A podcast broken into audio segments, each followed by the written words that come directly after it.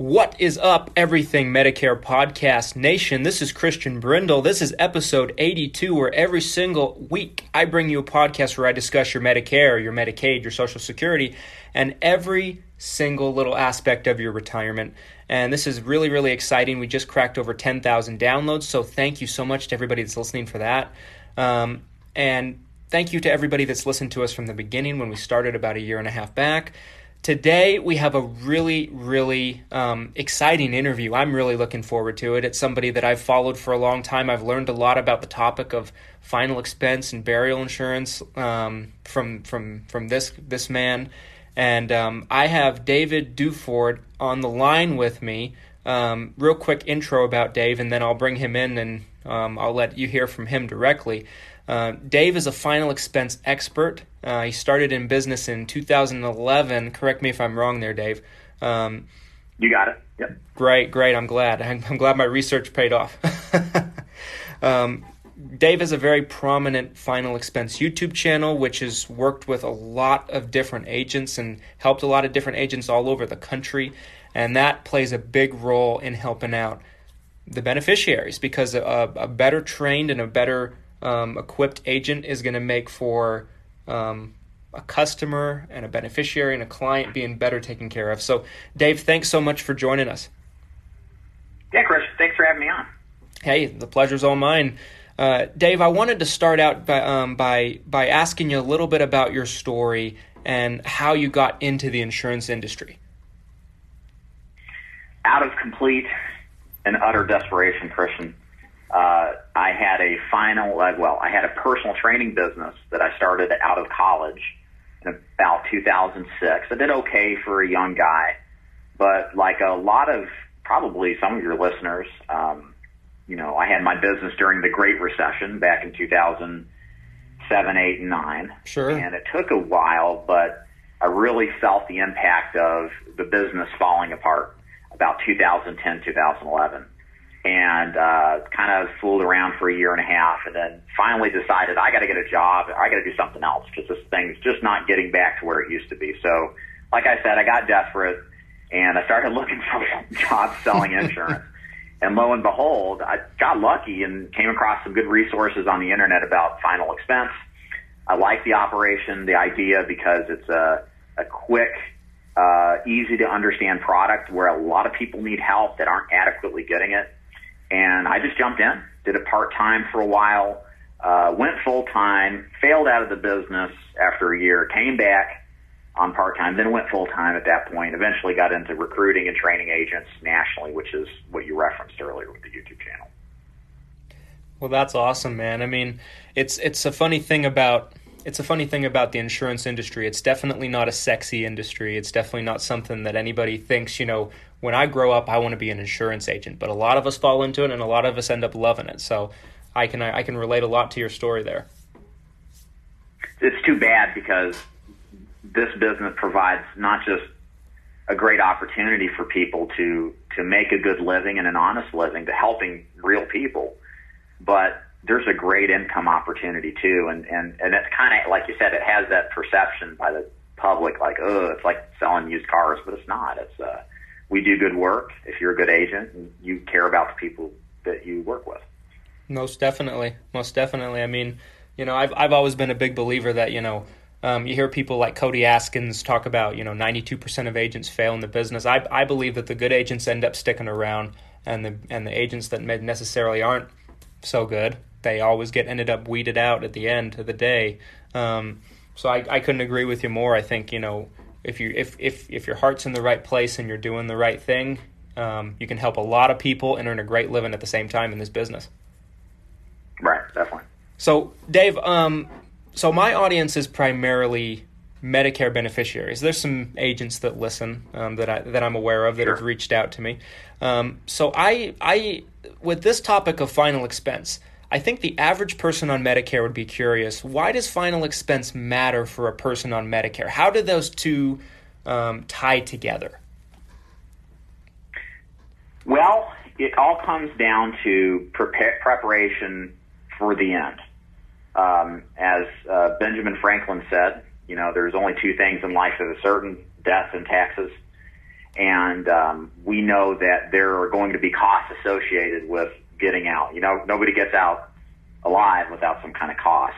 Right. So the reason why there's a, a and your audience is probably can't stop but to hear, uh, can't help but to hear ads on TV, probably on the radio, certainly getting junk mail constantly about all sorts of life insurance products for burial or cremation, final expenses. And the reason that it's out there to that extent is because there are just so many people who are woefully unprepared. This is one of those things that people just put off to the very end. And nobody likes to think about it. Nobody wants to think about it. But the truth is, is that if you've lost a loved one, if you understand the cost associated with burial, even cremation, it's substantially higher and more involved than you think. There's this definite, uh, resolute need for some Americans, for some Med- Medicare beneficiaries, to have a policy to cover that portion of their of their final arrangements. Well, it makes sense. It makes sense. I mean, uh, the, about a week ago, I actually t- I had a conversation with someone I think you know, um, Nick Nick Frumpkin and Matt Murray, right. who, uh, who do the insurance panel, and you know they Nick Nick was talking about, um, you know how most people, you know, in this country they, they they think that their children will be able to take care of their final expenses but there's not too many people that can just shell out 10 15 grand just like that and not have to hurt no. them. Um, and you know i think it's something that nobody wants to think about but everybody needs to think about at least long enough to make preparation. So i i, I think you're on point there. Um, let, let me shift gears to this dave. Is is final expense something that you think everyone should consider picking up or just certain people? What is your viewpoint on that yeah, great question. I think the person who buys a final expense policy really is somebody who financially would have very much have have a lot of difficulty paying out of pocket for for any sort of final expense, and not not just burial or the cremation, but any sort of related final expenses, and you know, uh, paying off credit cards, uh, paying off mortgages, that kind of thing. I, I think insurance serves the best purpose by covering those types of expenses where people just don't have the cash reserves in order to do it. So I think that somebody who's in a position of, let's say they're on Medicare, uh, they receive a small pension a month from Social Security. They very have very little left over at the end of the month, uh, and they don't have retirement, uh, any sort of 401k, IRA money put aside those tend to be the the people in most need for what it is that we sell. Not that if you have any of that that you shouldn't consider it. There are definite reasons to have it, um, but for sure there are those people who have nothing. They need something like this. Those are the people, and Nick would probably agree with me too. We want to talk to. Uh, we want to help because when they pass away, just like you said, man, people always every person has financial problems uh, your kids are going to have money problems, and death doesn't occur on your schedule. It's probably going to happen at the worst time when you pass away, and uh, they don't have the money on hand, and it causes all sorts of problems relationally with brothers and sisters fighting over who pays what. And I can go on about this, but you get the point. There's a group of people that if if you die and there's no money, this is where this product becomes very relevant. Well, that makes perfect sense to me. I mean, you know, it's I think it, I think it's a great point that you know you're if if if you're at a point where you don't have any money, there's a good chance that your kids are gonna probably struggle at some point, and you know even if they do better than you, um, financially speaking, a funeral is a big expense for probably ninety percent of the population. You know, it, it would it would probably leave its mark there. So I think it's a great point. Um, let, let, let me. Well, I, let me in, in, let me insert here, Chris, sure, just sure. to get a, get another perspective. I think it's important to also consider the what obligation your kids should have for something like this as well. I, I, I personally sold my mother a, a burial insurance plan because my mom is a retired nurse. I love her but I don't want to be stuck paying her bills. And, and I'll be frank with you, my mom's not the best with money. Sure. And I don't want to be in a position where she suddenly dies, as most people do, unexpectedly, and now I it's on me and my brother in order to pay this bill. I do well in life right now. My brother doesn't. I mean, he does well. I mean, he's he's a he's a waiter, but he's not pulling in the big money.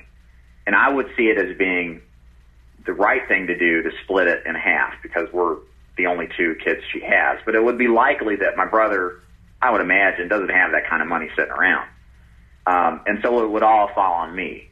And so I, I say this because what people need to understand is what kind of impact permanently will a money problem like this cause your surviving loved ones? Do you want to be the reason why a brother and your your children fight with each other? Because as you know, money causes a lot of problems, and a lack of it does.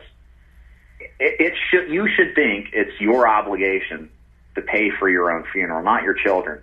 If you care about their relationship, how they deal with each other, and to minimize any kind of hurt feelings, there's going to be plenty of emotion. There's going to be plenty of problems, um, and dealing and grieving your loss. Don't put more on it. Again, this is why ownership of life insurance is so important, especially if you have no money, so you can relieve that burden, that unfair burden that you would give them. Yeah, I mean that makes.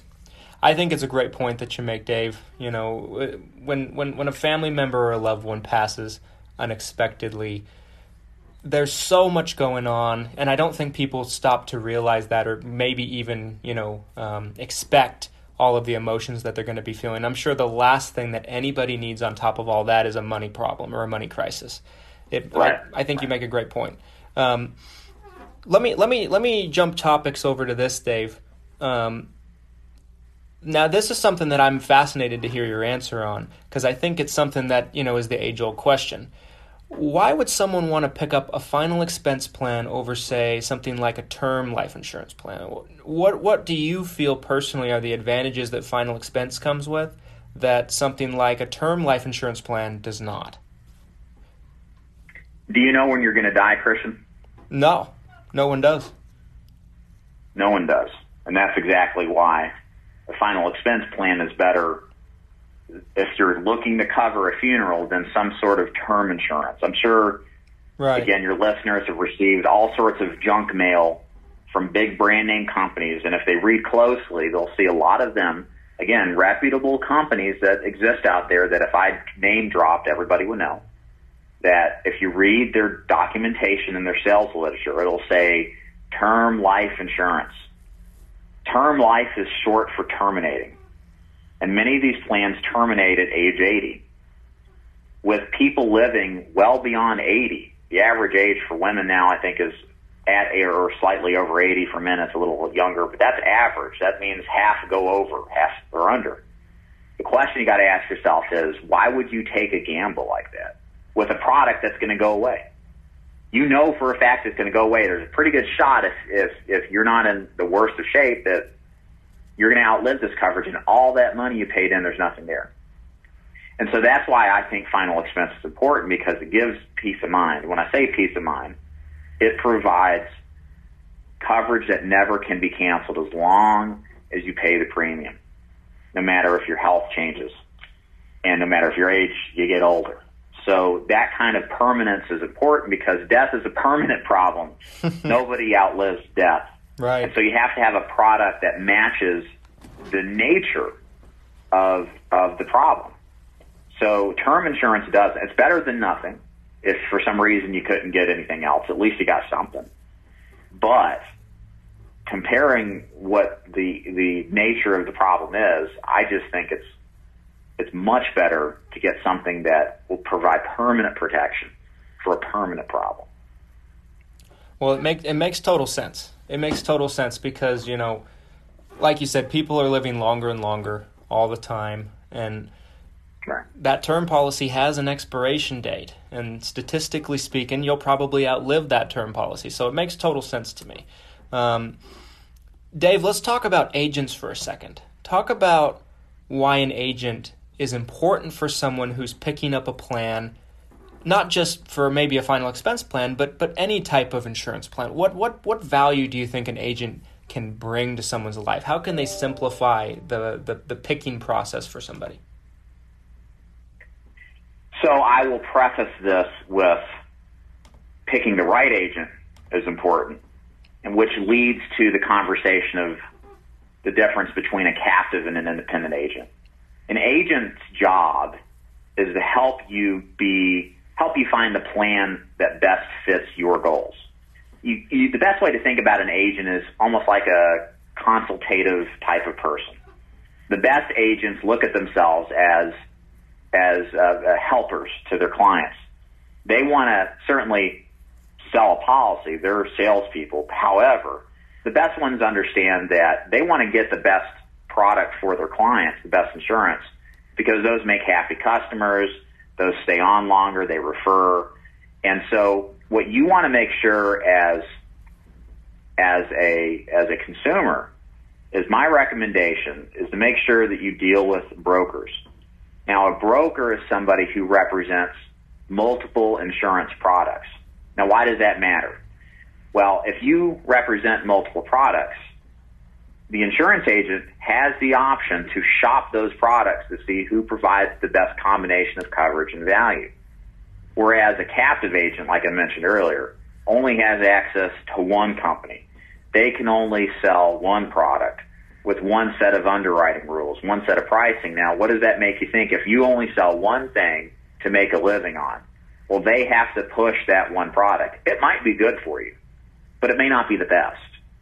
And it's likely that many people who work with a captive agent will only get, will, will be lacking in either quality of coverage or the cost of the coverage that they, maybe they could get a better value elsewhere. So I advise and recommend consumers to always make sure to ask their agent, who do you work for and how many different companies do you represent and which ones are they? If it sounds like if they say independent or I'm broker I can work with different companies. That's a good sign. If they only mention one company, get a second opinion just to make sure whatever they offer you is, is really truly the best for you. I couldn't agree more with you. I couldn't agree more. I mean, I'm I'm a big advocate of working with a broker. I've always said that, um, and I've said multiple times on this podcast that when you're working with a captive agent, you, they not on, not only will you not know about the competition's product that could be tremendously better?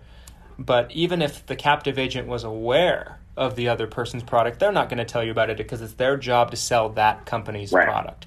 Um, so I, I, I, I think you hit it right on the head there. Um, I think that's a, a, a, situation a lot of people find themselves in, and they could do better, and they never know it. Right. Um, let me piggyback off that last question, Dave. When someone's picking an agent, other uh, outside of you know making sure you're working with a broker obviously not all brokers are are created equal or or you know or would be on equal playing fields in as far as how they service a consumer. How can you tell a good one from a bad one? I think the best brokers are the ones that ask good questions. They don't rush through the presentation process and their presentation itself is focused on education, not selling you on something. So let me give you the perfect example. So the way I teach my agents to quote unquote sell burial insurance is that we literally show our competition sales material. And we go through a presentation where we describe the difference between term insurance, like we mentioned earlier, and whole life insurance and what's called guaranteed acceptance insurance. And what better way to describe and educate the consumer than to show them what the competition does and literally show them in the fine print what each of those does or what each of those products do. That way the consumer understands that we're not making the stuff up. They actually see what companies they see all the time in junk mail actually do. And, and what I find is, is our prospects appreciate it, that we've taken the time to not just rush through a sale and shove a price in their face and ask them a million times to buy it. But we've taken time to show them, hey, look, here's what you got to be aware of if you go with a term insurance plan or a guaranteed acceptance plan. And here's how ours compares. And we let them make their own minds up, but we give them the resources in order to do that, and that empowers the end user, the consumer. So I want to find a broker that, that looks and thinks in that manner. Because the truth is, I'm sold on that person if they treat me that way. You know, they treat me like a person and they care about my feelings and, and what I'm buying and they take the time to do that. So find people who are focused on educating you and the, on the facts and the differences, not on selling you to try to guilt trip you into buying something. That's when you're going to run into problems. Right. I like that. I think that's a I think that's a really really insightful way to look at it and I think I think if everybody takes that approach, they're gonna they're gonna make sure that they end up with the right person. Um, let me let me shift gears to this, Dave. What is the biggest mistake that you see people make when they're picking out a final expense plan that, that maybe they could easily avoid? Is there anything in particular that just makes you pull your hair out? That's a good question.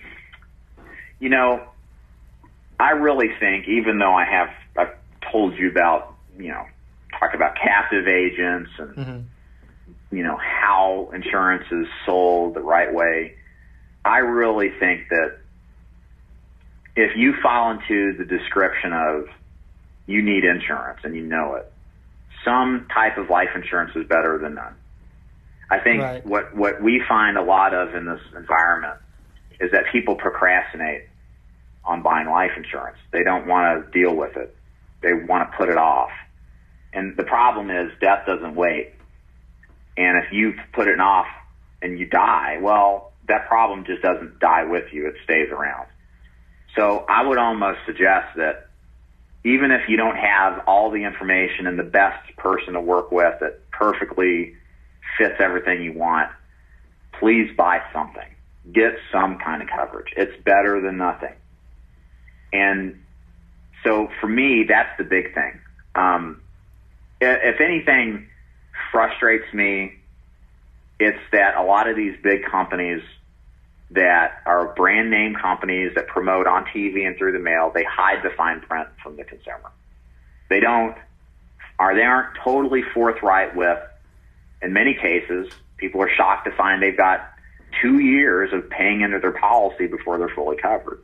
Or they find out that their great plan that's super cheap actually cancels at 80 years old. And they didn't know all this, but the companies know how to hide this. They're not, they're not doing anything fraudulent, but they know how to make it and put the fine print in such a position where you're least likely to find it. And, um, people just end up being really mad when they have policies that don't, they don't, they really didn't want to begin with. I had one lady, she was in her seventies and she had a, she had a policy that was a 10 year term, and she was told, at least she thought, it was whole life insurance. It lasted forever. When I informed her that she had another seven years for her canceled, she started crying on me. Oh my God. You know, gosh. because she took this stuff, yeah, she took this stuff really seriously, like we all should. But she trusted somebody that didn't do the best job for her, that didn't really care to listen.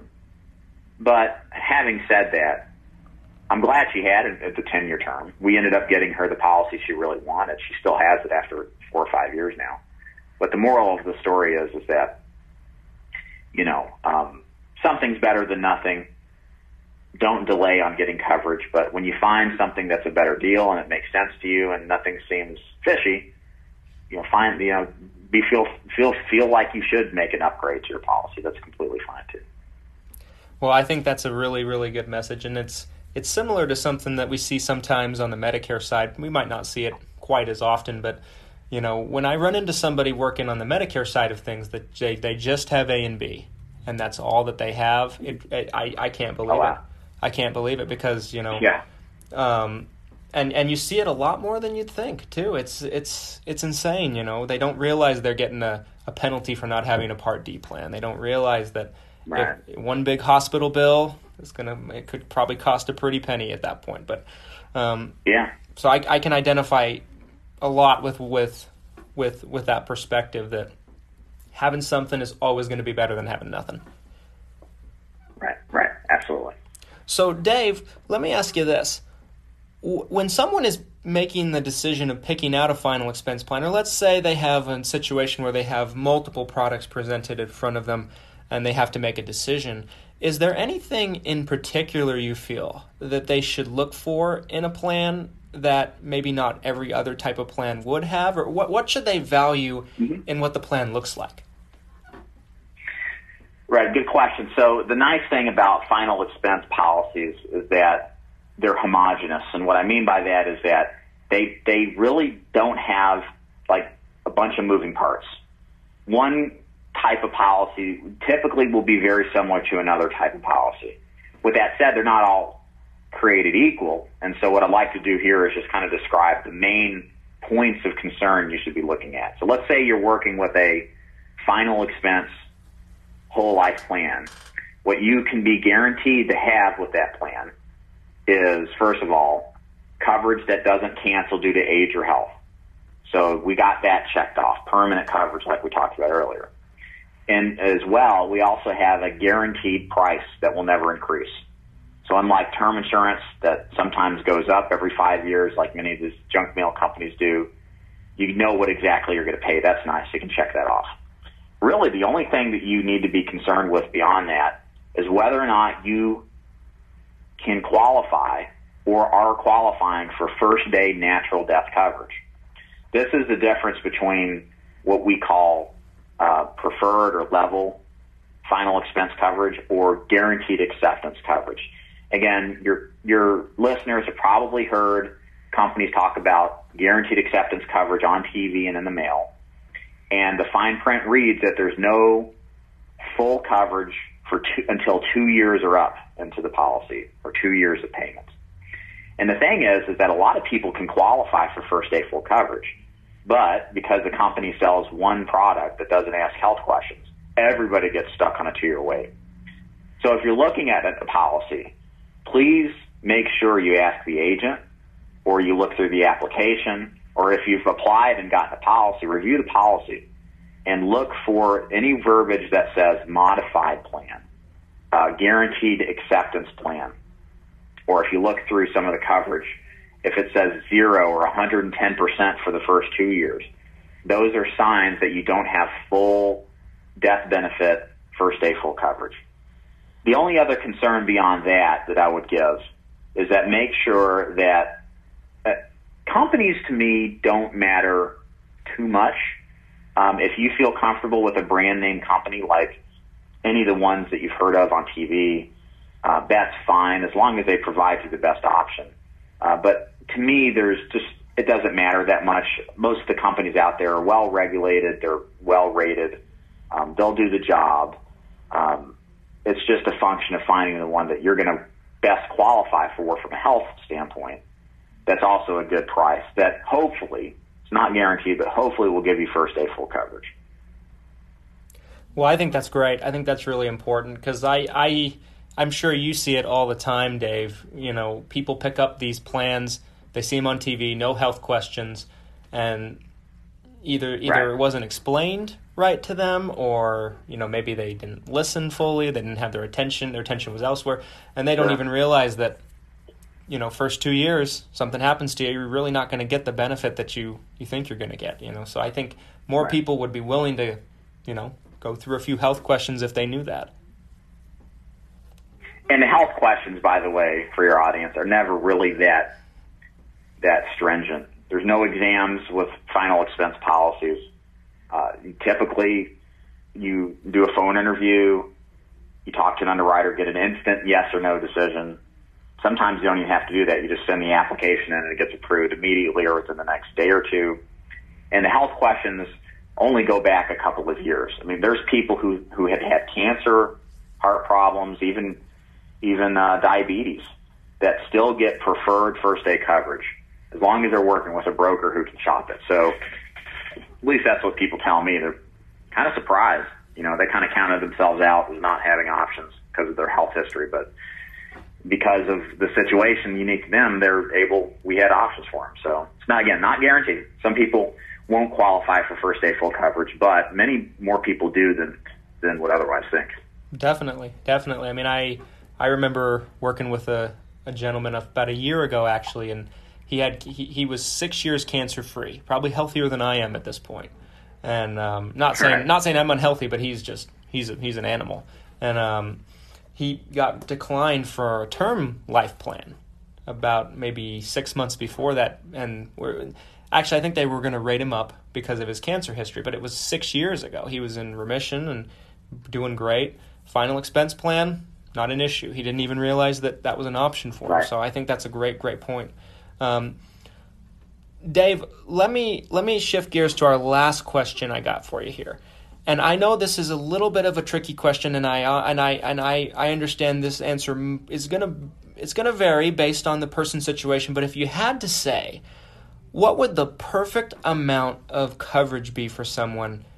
If you had to say, just a, as as a whole, what would be the perfect amount of coverage mm-hmm. for someone to pick up for a final expense plan? If you had to say, I know it varies. So, mm-hmm. I'll, I'll segment it down in a couple categories. If you want to be cremated, I think that a five thousand dollar policy is a good number. It, it's probably a little more than what you'll find to do a cremation, but I would say it's good for a lot of people to just adjust for inflation. Um, prices are going to go up for everything, including burial and funeral expenses. So factor that in when you buy. And now with with final expenses for burial, uh, 12,000, I think, is a good number now. Uh, again, most parts of the country, you can do a burial full uh, final expenses for 10, maybe a little less than that, 10,000 bucks. Um, but I would factor in a little bit more just to account for the expectation of prices going up. It's one of those two, depending on really what your goals are, is what I would go with. Well, I like that answer. Um, real quick, Dave, while we wrap up here, how can people get in touch with you if they're listening and they'd want to maybe work with you on their plan? Um, what states do you work in? And if there's any agents listening that might want to work with you on their final on their final expense contracts, how can they get in touch with you? Yeah, thank you, Christian. Two ways. So if you are a, a person interested in final expense coverage, either on yourself or somebody else, and you want to spend a quick five minutes on the phone with me uh, to find out uh, what your options are uh, go to buylifeinsuranceforburial.com or you can call 888-626-0439. That's 888-626-0439 and speak to myself or one of my staff. If you're an agent and you're interested in the final expense market, you'd like to sell some of these products I've talked about and help people uh, in your area with burial insurance, then go to davidduford.com. That's my uh, agency uh, website and just uh, browse around, check out what I do, what I have to offer, uh, and then click the contact box and just send me a message if you'd like to learn more about things, and then I'll send you some material to review.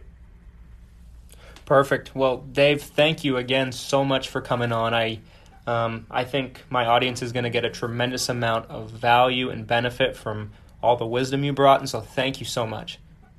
Sure, you got it, Christian. Thanks for having me. My pleasure. Um, thank you, everybody, for listening. As always, every Monday and Saturday, we bring you a podcast about Medicare or anything that has to do with the world of Medicare.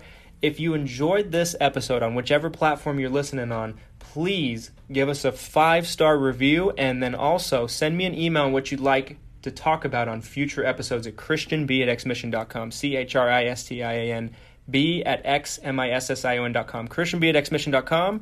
And I'll talk with you soon. Thanks for listening.